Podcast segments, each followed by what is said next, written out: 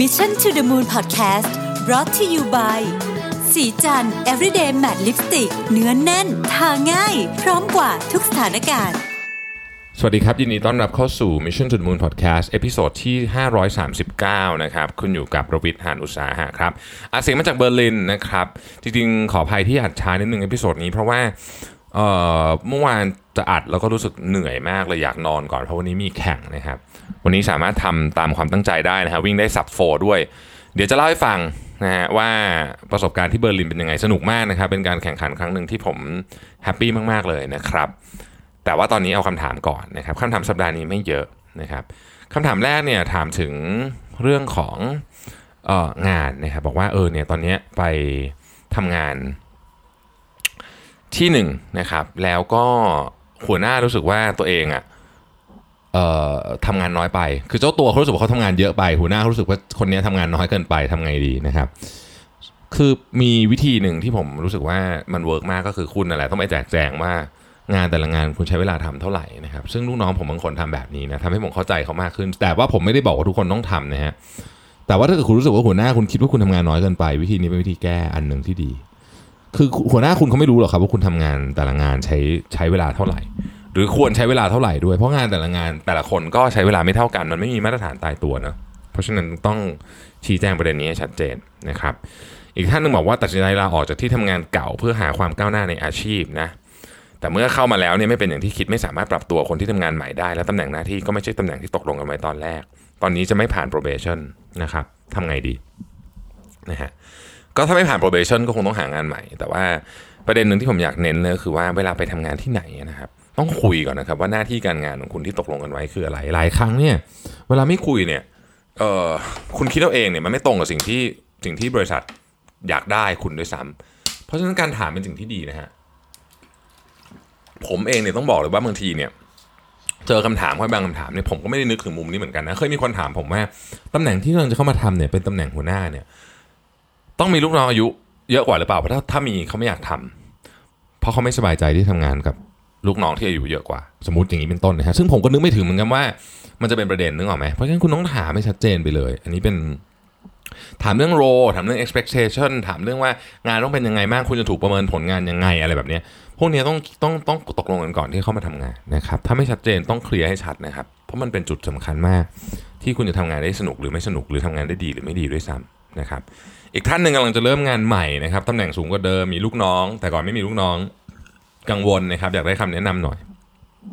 อันดับแรกคือ ไม่ต้องกังวลครับความกังวลไม่ช่วยอะไรนะฮะอันดับที่สองคือเวลาไปถึงเนี่ยสิ่งหนึ่งที่ควรทำเลย แล้วก็เป็นสิ่งที่ต้องบอกว่าหนังสือหลายเล่มก็เขียนตรงกันก็คือหนึ่งคุณต้องหา small win ให้ได้นะครับ small win ก็คืออะไรก็ตามที่คุณทำแล้วมันสำเร็จมัน proof ว่าการที่เขาจ้างคุณมาเนี่ยมัน work จริง ๆ ไม่ต้องใหญ่โตนะครับ แต่ต้องเป็นความสำเร็จนะ อันนี้อันที่หนึ่งนะครับหา small win ให้ได้สองคุณต้องเข้าใจว่าที่เนี่ยบริหารงานยังไง พูดง่ายก็คือ unofficial organization chart คืออะไร official organization chart คุณเปิดดูได้อยู่แล้ว แต่มันมี unofficial organization chart ด้วย organization chart แบบที่ไม่ได้เป็นอย่างเป็นทางการน่ะนะมันก็จะมีอยู่นะครับก็ต้องรู้ว่าใครมีอำนาจในการตัดสินใจเรื่องอะไรจริง ๆนะครับ คุณจะได้ไปถูกทางนะ อีกท่านหนึ่งถามว่าเห็นผมเป็นคนชอบอ่านหนังสือนะครับจำหนังสือได้หมดไหม อยากให้แนะนำว่ามีเทคนิคยังไงให้ช่วยจำนะครับ โอเคเออบอกเลยว่าจำหมดไม่ได้จำไม่หมดหรอกนะครับ แต่ว่าเทคนิคอันหนึงที่ผมชอบก็คือพยายามสรุปให้มันอยู่ในแผ่น 2 แผ่นอะไรเงี้ยจริงๆแผ่นเดียวนี่เป็นสิ่งที่ตำราเขาชอบเขียนนะผมเพิ่งรีวิวหนังสือเล่มเล่มหนึ่งที่เกี่ยวข้องกับการอ่านหนังสือไปเมื่อสักไม่กี่ episode ที่แล้วลองไปฟังดูก็ได้นะครับ อีกท่านหนึ่งบอกว่าเออ มีปัญหาในการเลือกงานนะฮะได้งานพร้อมกัน 2 ที่ ที่แรกเป็นบริษัทเล็กๆนะครับได้ทำเกี่ยวกับเอ่อ finance และ accounting นะฮะทวนใหม่อีกนิดนึงนะครับที่แรกเป็นบริษัทเล็กๆ ได้ทำงานเกี่ยวกับ finance และ accounting ทำคนเดียวและใกล้ชิดผู้บริหาร องค์กรเป็นคนรุ่นใหม่ทั้งหมด ตัวบริษัทแทบไม่มีระบบต้องเข้าไปคิดและปรับปรุงใหม่หมด ที่ 2 เป็นบริษัทต่างชาติขนาดใหญ่ทำงานดูเรื่องบัญชีของส่วนหนึ่งมีทีมเล็กและทีมใหญ่ในบริษัท ถ้าเข้าไปค่อนข้างจะเด็กมากๆในองค์กร ตัวงานไม่ยากส่วนใหญ่ทำตามระบบส่วนตัวกังวลก็คืออ่ที่ที่ 2 เงินเดือนมากกว่าที่แรกๆประมาณ 1.5 เท่า และงานยากกว่ามากกังวลว่าจะเครียดเเพราะอยากลองพัฒนาตัวเองลองปรึกษาเพื่อนๆและครอบครัวส่วนใหญ่ เลือกที่เงินเดือนเยอะนะครับและหลายคนว่าคิดต้องทำอีกกี่ปีก็จะได้เงินเดือนเท่าที่ที่สองนะฮะควรจะเลือกที่ไหนดีนะครับอายุยี่ห้าเออ ตอบยากคือมันมีมันมีหลายอย่างมากพอมีเรื่องเงินเข้ามาเกี่ยวข้องปุ๊บเนี่ยก็ต้องถามว่าจำเป็นต้องใช้เงินหรือเปล่านะครับเพราะถ้าจำเป็นต้องใช้เงินเยอะส่วนที่ต่างขึ้นมาเพราะมันต่างกันเยอะต่างกันห้าสิบเปอร์เซ็นต์เนี่ยอันนี้ไม่ต้องถามต่อเลยนะครับอันนี้คือถ้ามันจำเป็นต้องใช้เงินในสเตจนี้ของชีวิตเนี่ยนะครับแล้วคุณก็ไม่แน่ใจเหมือนกันว่าคุณชอบงานที่ไหนมากกว่าเนี่ยมันก็ควรจะต้องไปที่ที่เงินเยอะกว่าก่อนอยู่แล้ว แต่ว่าถ้าเกิดไม่ได้จำเป็นต้องใช้เงินเยอะก็ต้องมาคิดกันต่อ ว่าไอการได้ทำงานในบริษัทที่เป็นคนรุ่นใหม่ทั้งหมด แต่ไม่มีระบบเลยเนี่ยคุณชอบแนวนี้เปล่านะครับเพราะคำว่าไม่มีระบบเลยเนี่ยคือคุณต้องไม่วางระบบใหม่นี่เหนื่อยนะฮะแต่ได้ความรู้เยอะอันนี้บอกจริง เพราะว่าคุณจะเป็นคนคิดซิสเต็มนู่นนี่มันจะได้ความรู้เยอะมันเป็นความรู้ที่คุณอยากได้เปล่าต้องไปนั่งถามตัวเองก่อนว่า end up แล้วเนี่ยคุณอยากเป็นอะไร คุณต้องการอะไรจากจากการทำงานนะครับคือคือมันมีคำตอบที่ต้องถามเยอะมาก information ที่ผมได้มาเนี่ยอาจจะไม่เพียงพอที่จะตอบคำถามนี้ว่าควรจะเลือกที่ไหนนะฮะแต่ว่า คำตอบว่าคุณจะคุณจะเลือกที่ไหน ควรจะเลือกที่ไหนเนี่ยมันขึ้นอยู่กับว่าชีวิตของคุณเสร็จแล้วว่าคุณอยากได้อะไร อันนี้สำคัญ คุณสนุกกับการทำงานแบบไหน มันมีคนที่ชอบทำงานอยู่ในองค์กรขนาดใหญ่ ส่วนตัวเนี่ยผมเคยทำงานมาทั้งสองที่ ก็คือที่ที่เป็นองค์กรขนาดใหญ่กับที่ที่เป็นองค์กรขนาดเล็กก็คือบริษัทผมเองเนี่ยนะครับ คือมันก็มีความมันต้องไปมันมีคนละอย่างข้อดีข้อเสียคนละอย่างจริงอันนี้อันนี้บอกตามตรงแบบไม่ได้อวยใครเป็นพิเศษนะแน่นอนองค์กรที่มีระบบเนี่ยคุณจะไม่ค่อยปวดหัวครับความปวดหัวมันจะน้อยฮะคือทุกอย่างเนี่ยเขาคิดมาหมดแล้วนะฮะเขาไม่ได้คิดที่เมืองไทยด้วยซ้ำบางบางบางบริษัทนี่คิดมาจากเมืองนอกด้วยซ้ำเพราะฉะนั้นมันก็จะมันก็จะเป๊ะมันคือทุกอย่างมันก็มีระบบรองรับ คุณคิดเรื่องนี้ขึ้นมาเนี่ยอะเดี๋ยวก็ก็ก็สามารถถูกทำไปตาม process ของมัน คือมันก็ดีในแง่นั้น นะครับคุณจะไม่ปวดหัวกับเรื่องจุกจิกจุกจิกอะไรที่มันแบบเฮ้ยมีเรื่องนี้ด้วยเหรออะไรแบบเนี้ยจะมีน้อยจะมีน้อยสำหรับบริษัทที่ใหญ่มากๆแล้ว process เขาดีมาก ในขณะเดียวกันบริษัทขนาดเล็กเนี่ยนะฮะอย่างบริษัทผมเนี่ยใช่ไหมบางทีเนี่ยพูดจริงนะเวลามีปัญหามา ไม่เคยได้ยินมาก่อนก็ต้องมานั่งคิดระบบกันใหม่ job description ที่เคยบอกว่าคุณจะต้องทำแบบนี้บางทีอาจจะไม่ใช่ก็ได้นะ บางทีอาจจะต้องมาเพิ่มเติมด้วยอะไรบางอย่างเนี่ย อย่างตอนนี้ล่าสุดเราจะเปลี่ยนระบบ accounting เพื่อให้สอดคล้องกับการเตรียมเข้าจดทะเบียนในตลาดหลักทรัพย์อย่างเงี้ยไม่เคยมีใครทำมาก่อน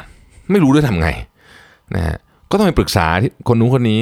เอาบริษัทที่ปรึกษาเข้ามานู่นนี่มันเป็นของใหม่หมดเลยอะ่ะมันใหม่กริปเลยนะฮะ CFO ผมก็ปวดหัวโอ้เหนื่อยสงสารมากเลยเพราะว่างานมันยากมากคือ ข้ออธิบายผมฟังผมยังไม่รู้เลยว่ามันทำไง คือก็พยายามจะช่วยแต่ว่ามันก็ฟังดูโหซับซ้อนมาก อันนี้มันจะเป็นเรื่องที่แตกต่างกัน ต้องถามว่าคุณชอบทำงานแบบไหนนะครับ อย่างที่ผมบอกฮะมีข้อดีข้อเสียแตกต่างกันไปนะครับ ผมคิดว่าอันนี้มันอยู่กับจริตของเราเยอะนะฮะอีกท่านหนึ่งฝากถึงคำถามว่าหนังสือชุดของ HBR ดีไหมนะครับหนังสือชุดของ HBR ที่ท่านนี้ส่งมาเนี่ยชื่อ HBR 10 must read box set นะฮะเราต้องบอกว่าหนังสือ HBR เนี่ยผมเชียร์อยู่แล้วนะครับผมชอบ คือผมชอบหนังสือแบบนี้ต้องบอกอย่างนี้นะฮะ แต่ถ้าเกิดคุณไปถามต้องกวีวุฒิคุณต้องกวีวุฒิเนี่ยต้องกวีวุฒิไม่ชอบหนังสือ HBR เออ คือมันจะเป็นคนละแนวกัน คุณต้องเนี่ยเขาชอบหนังสือที่เป็นจากคนทำจริง ๆ อย่างเช่นแจ็คมาเขียนหนังสืออย่างเงี้ยสมมตินะฮะ หรือว่า how Google works อย่างเงี้ยมาจากคน Google จริง ๆเงี้ย คุณต้องชอบ เพราะว่าคุณต้องเนี่ยเขามีเขามีเครื่องมือเขาเยอะอยู่แล้วในหัว คือสิ่งที่เขาต้องการเนี่ยไม่ใช่เครื่องมือละ นะครับมันเป็นวิธีการ apply เครื่องมือ แต่ว่าผมเนี่ยต้องการเครื่องมือคือคือคือผมไม่ค่อยมีเครื่องมือในหัวเยอะ ผมต้องการเครื่องมือผมก็จะต้องอ่านออกจาก HBR HBR มันเป็นมีความเป็นหนังสือเรียนนะครับ นิดนึงคือมันจะบอกเลยอ้าวนี่ framework นะหนึ่งอย่างเงี้ยนึกออกไหมฮะเพราะฉะนั้นถ้าใครชอบแนว HBR ก็ก็จะก็จะชอบแนวนี้ แต่ไม่ได้หมายความว่าหนังสือของ Jack Ma ไม่ดีนะครับ ดีมากดีสุดๆเลย How Google Works นี่เป็นแบบโคตรหนังสือต้องอ่านเลยเดี๋ยววันหนึ่งจะมาเดี๋ยวเดี๋ยวอาทิตย์หน้าจะมารีวิวให้ฟัง แต่คุณต้องดูก่อนว่า จริตคุณเหมาะกับหนังสือประเภทนี้หรือเปล่า แล้วคุณจะมาไปทำอะไรด้วยแหละเออนะฮะ HBR เนี่ยเหมาะกับการเอาไปทำเลยทำจริง ๆ เช่น เอาพรุ่งนี้จะทำ framework ใหม่อย่างเงี้ยเอออ่าน HBR เนี่ยได้แน่ๆนะครับอีกท่านหนึ่งนะครับบอกว่าขอเป็นผู้ถามบ้างฟังมานานนะครับ งาน UI UX ในปี 2019-2020 ยังเป็นที่นิยมไหมนะครับ คนที่ออกแบบเว็บออกแบบแอป และประสบการณ์ผู้ใช้ยังเป็นที่ต้องการของตลาดไหมนะครับ ไองานที่เกี่ยวข้องกับประสบการณ์ผู้ใช้เนี่ยยังไงก็ต้องเป็นที่ต้องการของตลาดแน่นอนครับน่าจะเป็นที่ต้องการมากขึ้นด้วยซ้ำนะครับ ผมเองเนี่ยไม่ค่อยเข้าใจลักษณะงานของ UI UX ที่เป็น job function เท่าไหร่นะฮะ แต่ว่าถ้ามันเกี่ยวข้องกับประสบการณ์ผู้ใช้แล้วล่ะก็อันนี้เป็นที่ต้องการแน่นอนนะครับเพราะทุกคนต้องแข่งกันเรื่องนี้สูงขึ้นเรื่อยๆนะครับ อีกท่านหนึ่งถามมานะครับบอกว่าวันนี้ขอมาถามความลำบากและปัญหาของนักเขียนที่เคยเจอนะครับ ไม่ทราบว่าเคยเจอปัญหาใหญ่ๆอะไรบ้างและแก้ปัญหายังไงนะฮะ เอาจะให้ตอบแบบจริง ๆ เลยใช่ไหมจริง ๆ เดี๋ยวจะอยากเชิญนิ้วกลมมาตอบมากกว่า คือเอางนี้ผมเนี่ยนะเขียนสมัครเล่นนะครับผมออกหนังสือไม่บ่อยปีหนึ่งผมออกเล่มหนึ่งสองเล่มก็จะตายอยู่แล้วนะครับมันจะมีนักเขียนที่ออกหนังสือเป็นอาชีพจริงจังเช่นนิ้วกลมเนี่ยนะฮะนิ้วกลมเพื่อนผมเนี่ยอันนั้นออกเขาออกปีนึงว่ากี่เล่มนะสี่เล่มอะไรเงี้ยมั้งไม่รู้นะฮะเยอะอะเยอะอะนะครับแล้วก็มีในสำนักพิมพ์ของเขาอะเพราะฉะนั้นถ้าเกิดคุณถามปัญหาของนักเขียนอาชีพเนี่ยอันนี้ผมไม่รู้ แต่ปัญหาของนักเขียนสมัครเล่นเนี่ยคือ อันดับแรกเลยนะครับ มันไม่ได้ มันไม่ได้ ถ้าคุณคิดว่าจะได้ตังค์เยอะไม่ได้เยอะมากเอางี้แล้วกัน นอกจากคุณเป็นแบบพี่ตุ้มหนุ่มเมืองจันทร์อะไรอันนั้นได้เยอะนะครับ หรือคุณเป็นเอนิ้วกลมอย่างเงี้ยได้เยอะนะฮะหนังสือเล่มหนึ่งคุณพิมพ์สองสามหมื่นก๊อปปี้นี่ก็แบบโอ้เยอะมากแล้วนะสามหมื่นก๊อปปี้อะสามหมื่นก๊อปปี้สมมติหน้าราคาหน้าปก เท่าไหร่อะอืมสองร้อยยี่สิบอะนะฮะสองร้อยยี่สิบคุณได้สิบเปอร์เซ็นต์ยี่สิบสองบาทสามหมื่นเล่มเท่าไหร่หก แสนเจ็ดแสนหกเจ็ดแสนนะครับแล้วก็ไม่ได้การันตีว่าคุณจะได้นะไอ้สามหมื่นเล่มเนี่ย อันนี้คือรายได้ของคุณนะครับ ก็ก็ไม่ได้คือคือเขียนหนังสือเล่มนึงเหนื่อยนะฮะผมไม่ได้บอกว่าเงินหกเจ็ดแสนไม่เยอะนะเยอะ แต่มันเหนื่อยเหมือนกัน แล้วก็ไม่ได้เชียร์ให้ไม่เขียนหนังสือนะครับ การเขียนหนังสือเป็นสิ่งที่ดี เป็น reference ที่ดีมากคุณสามารถไปต่อยอดทำอย่างอื่นได้เยอะมากนะครับ ปัญหาเรื่องอื่นไม่ค่อยมีอะไร ผมเนี่ยก็พิมพ์มากับหลายสำนักพิมพ์มากแล้วนะครับ ก็ไม่เคยเจอสำนักพิมพ์ไหนที่มีปัญหาเลยนะฮะแล้วก็ยังไม่เคยไม่ค่อยเคยได้ยินใครมีปัญหากับสำนักพิมพ์ด้วยนะน้อยอะนะฮะปัญหาก็เป็นเรื่องเล็กน้อยเรื่องแบบติดต่ออะไรพวกเนี้ยซึ่งมันก็แก้ปัญหาได้มันก็ธรรมดานะครับ สิ่งที่ผมคิดว่าเป็นปัญหาเชิงโครงสร้างแล้วกันซึ่งเนี้ยก็คงจะแก้ลำบากหน่อยก็คือภาษา คือเราอะภาษาไทยครับ ภาษาไทยเรามีคนอ่านอยู่ประเทศเดียวคือประเทศไทย ซึ่ง ก็มีคนอยู่ไม่เยอะนะฮะเจ็ดแปดสิบล้านอะไรแบบเนี้ยเพราะฉะนั้นหนังสือคุณมันก็จะคุณขายเยอะสุด ๆ เลยก็อะแสนเล่มนี่สุดสองแสนเล่มอะสุดใจเลยนะฮะซึ่งมีหนังสือแบบไม่รู้มีกี่เล่มที่เคยทำได้แต่ผมว่าน้อยมาก ดังนั้นเนี่ยปัญหาเรื่องภาษาจึงเป็นปัญหาใหญ่นะฮะแต่ถ้าคุณเขียนภาษาอังกฤษ แล้วเกิดดังขึ้นมา แบบอาจารย์นพดลนะฮะอาจารย์นั้นเขียนภาษาอังกฤษด้วยนะเกิดดังขึ้นมาเนี่ยโอ้โหคุณขายทั่วโลกเลยนะ นี่คือนี่นี่คือสาเหตุว่าทำไมนักเขียนอย่าง J.K. Rowling ถึงรวยสุดๆไปเลยนะฮะหรือแดนบราวน์เนี่ยโอ้โหแบบเบิกเงินสำนักพิมพ์ทีหนึ่งแบบ 3 ล้านเหรียญอะไรเงี้ยไปอยู่อิตาลี2 ปีได้อะไรเงี้ยคืออันเนี้ยมันคงเกิดขึ้นยาก ถ้าเกิดคุณเขียนหนังสือภาษาไทย แต่ถ้าคุณเขียนภาษาอังกฤษแล้วมันดังเนี่ยเป็นไปได้นะเป็นไปได้อะนะครับเอ่ออีกท่านถามว่ามีวิธีการเขียนไดอารี่ยังไงนะครับ ชอบเขียนผ่านสมุด หรือผ่านดิจิตอลใช้แอปไหนนะครับ มีวิธีการใช้ข้อมูล หรือดึงออกมาใช้ยังไงเออเขียนไดอารี่เนี่ยจริงๆ ไม่มีอะไรตายตัวเลยนะฮะผมเป็นไดอารี่ผมเป็นกระดาษแบบไม่มีเส้นด้วย ก็คือเป็นแบบกระดาษเปล่าๆอะนะครับแล้วก็เขียนเออผมคิดว่าสิ่งสำคัญก็คือ ต้องไม่ขี้เกียจเขียน พูดตรงไปตรงมาเกินไปไหมคือไดอารี่มันไม่ได้มีกฎเกณฑ์ตายตัวอะไรฮะคุณอยากจะเขียนอยากจะวาดรูปอยากจะบ่นอยากจะอะไรก็ได้มันเป็นสมุดของคุณนะฮะ แล้วต้องแอดซูมด้วยนะว่าจะไม่มีใครได้อ่าน นอกจากคุณอนุญาต อาทิวันหนึ่งคุณอาจจะบอกว่า เอาล่ะ วันหนึ่งคุณอายุเยอะแล้ว อยากจะยกอันนี้ให้ลูกเป็นสมบัติ อันนี้ได้ แต่ต้องอนุญาตนะ เราเนี่ยห้ามไปเปิดไดอารี่ของใครอ่านนะครับ นี่ขอบอกดักคอไว้ก่อนเลยนะฮะเพราะไดอารี่เป็นของที่ private มากๆนะครับเขียนยังไงก็คือวันวันนั้นผมรู้สึกยังไงผมเขียนไดอารี่เนี่ยไม่มีฟอร์แมตอะไรเลย ใช้ความรู้สึกเขียนล้วนๆ ถ้าวันนั้นรู้สึกโมโห ก็จะเขียนออกมามันก็จะรู้สึกได้ว่าโมโหนะฮะ feel ก็จะเป็นแบบนั้น ผมชอบเขียนสมุดนะฮะไดอารี่นี่ไม่เคยเขียนในดิจิตอลเลยนอกจากบางทีแบบบันทึกอะไรไว้แล้วเอามาจดลงสมุดอะไรเงี้ยนะครับส่วนใหญ่แล้วการดึงข้อมูลออกมาใช้ของผมนี่ก็จะเป็นแบบ random มาก ๆ ถ้าเกิดใครติดตามเพจ Mission to the Moon อยู่ก็จะทราบว่าสักสองสามเดือนทีเนี่ยผมจะเขียนบทความหนึ่งชื่อว่า อะไรนะ random thoughts from my diary ก็คือตามนั้นเลยฮะ ผมก็จะเปิดไดอารี่ผมมาแล้วก็แบบ เอ๊ะ ช่วงนี้มีอะไรบ้างสองสามเดือนนี้ที่เราเขียนเขียนลงไปนะฮะ แล้วก็เอาออกมาเขียนเป็นบทความประมาณนั้นนะครับ อีกท่านหนึ่งนะครับ เอ่อหนึ่งอะเป็นเป็นคำถามนะครับบอกว่า เห็นสถานการณ์ชะลอตัวทำไมเงินบาทกลับแข็งค่าสวนกันนะฮะ ต้องอธิบายยาวมาก เดี๋ยวขอทำอีก episode หนึ่งให้ขออาจจะต้องเชิญผู้เชี่ยวชาญเรื่องนี้มาสักหน่อยเดี๋ยวผมไปเชิญเพจการเงินมาคุยดีกว่าเพราะว่าค่าเงินแข่งมันไม่ได้เกี่ยวเรื่องเศรษฐกิจชะลอตัวหรือหรือไม่ชะลอตัวเพียงอย่างเดียวต้องใช้คำนี้แล้วกันนะครับ มีส่วนเกี่ยวบ้าง แต่ไม่ไม่ไม่ไม่ใช่เรื่องเดียวเเรื่องที่คำถามที่สองนะครับมีแนวทางการจัดการอารมณ์แบบไหนนะฮะวันไหนที่จัดการอารมณ์ไม่ได้งานที่เรารับผิดชอบ ก็ไม่สามารถหยุด เอ่อหรือไม่ทำได้ต้องทำทำทำงานทั้งที่อารมณ์แบบนั้น ไม่มีแรงทำงานนะครับทำให้ความ productive ลดลงอย่างมากทำอย่างไรจะรักษาพลังงานให้ต่อไปได้ ให้ไปต่อได้อะผมตอบสั้นๆแล้วกันนะครับ จริงๆมันมีวิธีเยอะมาก จริง ๆ เนี่ยอารมณ์ของเราเนี่ยนะครับ เกี่ยวข้องกับสภาพร่างกายของเราในวันนั้นเป็นอย่างมาก ลองสังเกตดูนะครับ วันไหนที่คุณนอนเยอะๆ ออกกำลังกายมานะต่อให้คุณเจอเรื่องที่ทำให้คุณอารมณ์ไม่ดี คุณก็จะอารมณ์ไม่ดีน้อยอะ่ะ เพราะฉะนั้นเนี่ยเราอะต้องมีหน้าที่รักษาสภาพร่างกายของเราให้ดีนะครับสี่อย่างกินให้ดีอาหารนี่เกี่ยวมากเลยนะ ผมบอกเลยเกี่ยวสุดๆ อาหารที่เป็นจังฟู้ดอะไรเงี้ย มันจะทำให้คุณอารมณ์ไม่ดีจริง ๆ หรือทำให้คุณไม่มีสมาธินะครับ หลับ อันนี้ก็แน่นอนนะครับ นอนนอนให้พอนอนให้ดีด้วยนะ อยากนอนให้ดีเริ่มต้นเนี่ยนะฮะอย่าเอามือถือเข้าไปในห้องนอน เอ่อ สามออกกำลังกายนะครับ